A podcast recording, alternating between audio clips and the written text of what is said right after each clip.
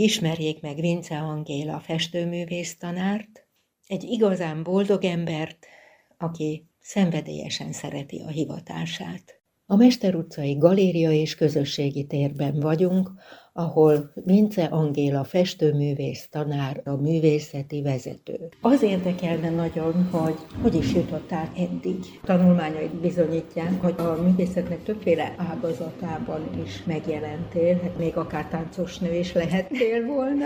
Igen, ha visszamegyünk a gyökerekhez, jó értelembe vett hiperaktív gyerek voltam. Én nagyon hálás vagyok a szüleimnek, mert időben észrevették, hogy az én hatalmas energiáimat le kell kötni, és Salgótarjánban akkor nem volt más lehetőség, hogy vagy balettezek, vagy focizok. Jártam balettozni hetente kétszer. Nagyon-nagyon szerettem táncolni, de viszont nagyon szerettem rajzolni. Hát rengeteg rajzverset megnyertem. Hiszen... Mikor vettél ecsetet a kezed? A kötelezőn kívül. Három éves. Ha, igen?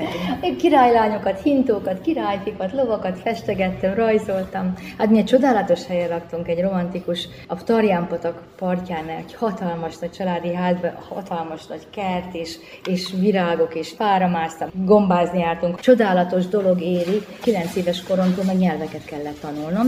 Franciául, oroszul és németül. tizenkét Két éves voltam, amikor eldőlt a sorsom, azt hiszem, hogy milyen irányba fog futni tovább az én életem, és anyukám legkisebb fuga a Bolyai János gimnáziumban volt már, és ott Szinke Ferenc grafikus művész tanította a művészettörténetet.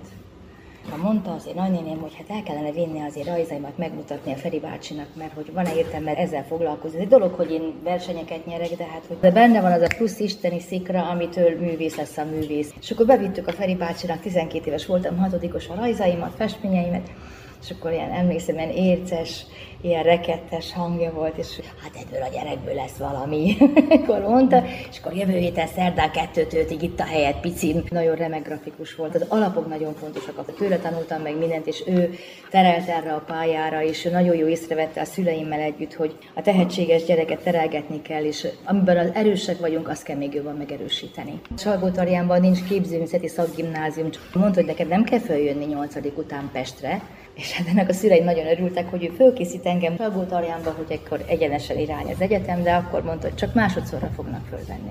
Első körben mindig a belterjes utódok jönnek. És ugye nem vettem föl elsőre, akkor mentem földrajzrajszakra Szegedre. Konkrétan a fél csoporttal találkoztam, amikor Pesten voltunk az Iparművészeti formatervező szakon, csak őket se vették föl, úgyhogy hát ugye remek emberek voltak a csoportban, és mindegyik művész tanár. Szegeden is szakosodni kellett, és ott kerámia szak is volt, és én a kerámia ment a legkevésbé, mert azzal nem találkoztam. Újat akartál új technikát. Tanulni.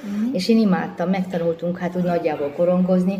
A mai napig is csinálom kerámia domborműveket, meg a gyerekeknek is tanítom. És elvégeztem a tanárképző főiskolát, és festettem, és nyolcvankettőben a főiskolán Lelkes István nyitotta meg az első kiállításomat. Ő volt a főiskolán a csoportvezető tanárom, és mondta, hogy hát ezt tovább kell csinálni, és voltak egyéni ötleteim, és én nagyon szerettem a plastikus dolgokat akkor is, és ilyen vastagon festőkéssel festeni, de rengeteg szép akvarelt csináltam, úgy az ember egyre inkább levetkőzi ezeket a kötelezettségeket, és akkor kialakul a saját egyéni szín- és formavilága, ami őt fémjelzi. Beadtam a Maoéhoz a önéletrajzomat, mert úgyis lett professzionális festőművész valaki, hogy a grémiumnak bead öt munkát eredetiben, önéletrajzot még szeretnénk hivatásos festők lenni, a többi tizenöt-húsz festmény portfólióba. Korábban lettem hivatásos festő, mert öt nóra győztem, öt tagú zsűri van, és akkor már ugye volt mesterem Pesten a Bráda Tibor és a Bakonyi Mihály, de nagyon sokat kell tenni azért, hogy az ember sikeres legyen és meg tudjon ebből élni, mert nem elég tehetségesnek kell, kell mutatni magunkat. Más esélyünk nincsen. És később elvégeztük ugye az egyetemeket, vagy a textilszakot, vagy a képzőt, vagy az ipar. A textil állt a legközelebb a festészethez. Ez már ilyen posztgraduális volt. A szakmát tanultuk, az volt a három év, amikor így lett meg az iparművész diploma is. El kell mondani, hogy én kipróbáltam magam Ausztriában, mert kimentem. Amikor a kislányom megszületett nyolcvannégyben, nyolcvanhatban Ausztriában, Graz mellett Bernbachban mentem, mint, mint társ. Férjed kapott kiküldetést? Igen, igen. Délig volt csak óvoda, utána addig tudtam reggel dolgozni, festeni, kiállítottam Foizsberbe, próbáltam ott hát is. Hát az is csodálatos lehetett. Szabadnak érezhetted magad, még annak ellenére, hogy kötött egy kisgyerek. A lányom az a tüneményes teremtés, mert Isten igazából nem sok gond volt vele. Tehát még amikor iskolába járt is, magától tanult, és ilyen kis szorgalmas lélek, kíváncsi gyerek, úgyhogy rengeteget foglalkoztam vele. Tehát ő, persze ő teljesen más, ő agykutató lett, tehát kilencventől volt rendszerváltás Magyarországon, hogy majd valószínű sok minden megváltozik. Hát, ha most a mozaikokat összerakom, igen, akkor már te ebbe a bizonyos így iskolában. Így van, ebbe az iskolában, nyolcvankilenc szeptemberétől ebben az iskolában tanítok. Általános iskola és alapfokú művészeti alapfok. iskola. Tehát igen, tehát az utcán. És rajzot oktattál meg. Először még nem, csak napközi is. Elment az iskolából a rajztanár, azonnal élítem a helyébe. doktor Gercsepp Lámennyi az igazgató, aki nagyon nagy művészpártoló, egy remek ember. Ez iszonyatos fontos a művészeti nevelés. Ez, ez az egyik legfontosabb dolog. Az különösen abban az életkorban, amikor a legfogékonyabb a gyerek. Igen, mert a legfontosabb, hogy az én tudat kialakul, az önismerete fejlődik, bátorítani kell, dicsérni kell a gyerekeket, és sokkal kreatívabb lesz. Van egy feladat, nem csak egyet kiprése magából nagy nehezen. Egyszerűen jár az agya, mint a sugló fiúk. Magyarországon azt hiszem, hogy rengeteg jó tanár van, hogy teljesen mindegy, milyen nemzeti alaptanterv, kinek tetszik, kinek nem, ez nagyon szubjektív, de egy jó tanár mindig át tudja adni a lényeges és fontos és igen, értékes dolgokat, amit a gyerek később felnőtt korába kamatoztat, és visszaemlékszik, hogy hú, de jó volt, milyen sokat tanultam tőle is. Én mai napig visszaemlékszek azokra, és azok a példák lebegtek előttünk, hogy én is tanár lettem, mert nem akartam tanár lenni. Egyetlen egy porcikám nem kívánt, hogy a művészpályára akartam menni, és hálatok az Istennek, hogy tanár lettem, mert én nekem annyi élményem és sikerem volt, és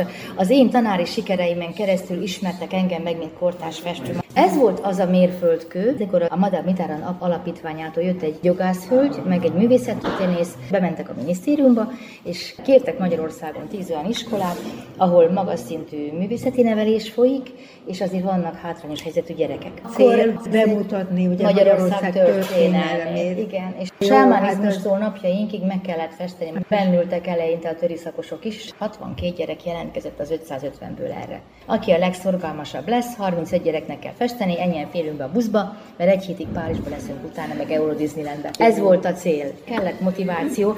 Egy évig terveztük, és nyáron bizonyítványosztás után kellett festeni. Azt, Tehát igen. júliusban bejártak, és reggel tíztől négyig, sokszor ötig felváltva festettük ezt a huszonnégy négyzetmétert.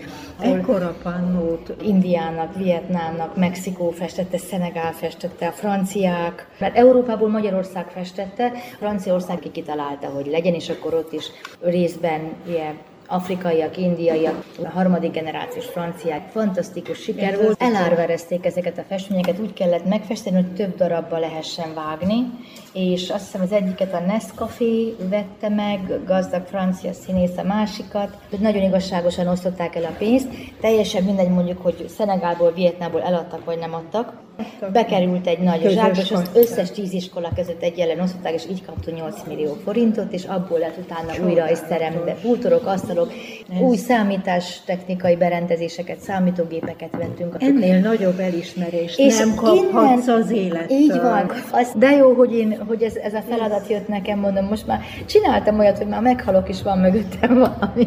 A Magyar Televízió, a Szarka Sándor csinált egy félórás filmet, hogy gyermekfestők Párizsban. Megírt Írtam egy könyvet és egy módszertani könyvet, hogy Ferencvárostól Párizsig. Az iskolánkat is nagyon megreklámoztuk, ezáltal engem is. Én nagyon boldog ember vagyok, én mindig mondom, mert azt csinálom, szeretek alkotni és festeni, meg tanítani, és végül is nagyon szeretek, hál' Istennek. Annyi sikerélményét egy, és még az se probléma, hogyha nagyon gyenge a gyerek, vagy számomra itt ebben a mostani iskolában nagyon sok esen is is van, mert azok alig várnak egy jó szót, hogy foglalkozz, hogy megdicsért, hogy megsimogasd a fejüket, hogy megmutasd, és hogy csinálja utána, hát utána kenyére lehet őket kelni. Csak meg kell velük találni a hangot. Minden a módszereken múlik. Nekünk hetente hat rajzóránk van. Ezzel nem lehet versenyt futni nem. a negyvenöt perces rajzórákkal szemben.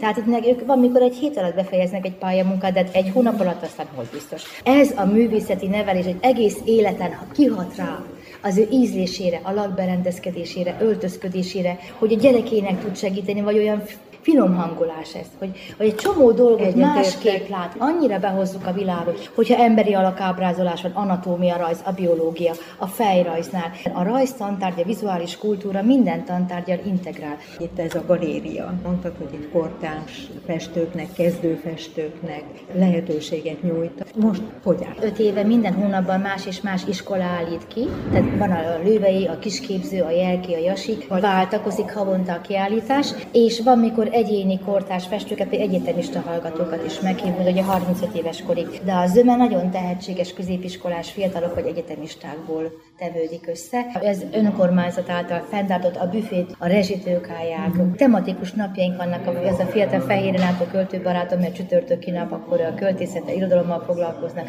vannak kézműves foglalkozások. A Nemzeti Színházból a Németh Szilvi tart itt ilyen dráma foglalkozásokat nálunk. Tehát nagyon nagy élet van, hála az Istennek, és hogy ők támogatnak bennünket.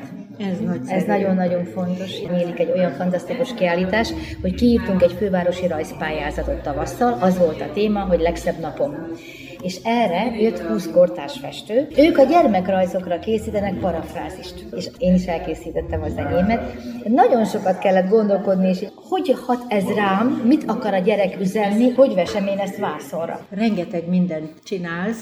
Festőket mutattam be, cikkeket írtam, zsűrizek. Fiatal festőket támogatok, kiállítási lehetőséget adok itt a Mester Galériába.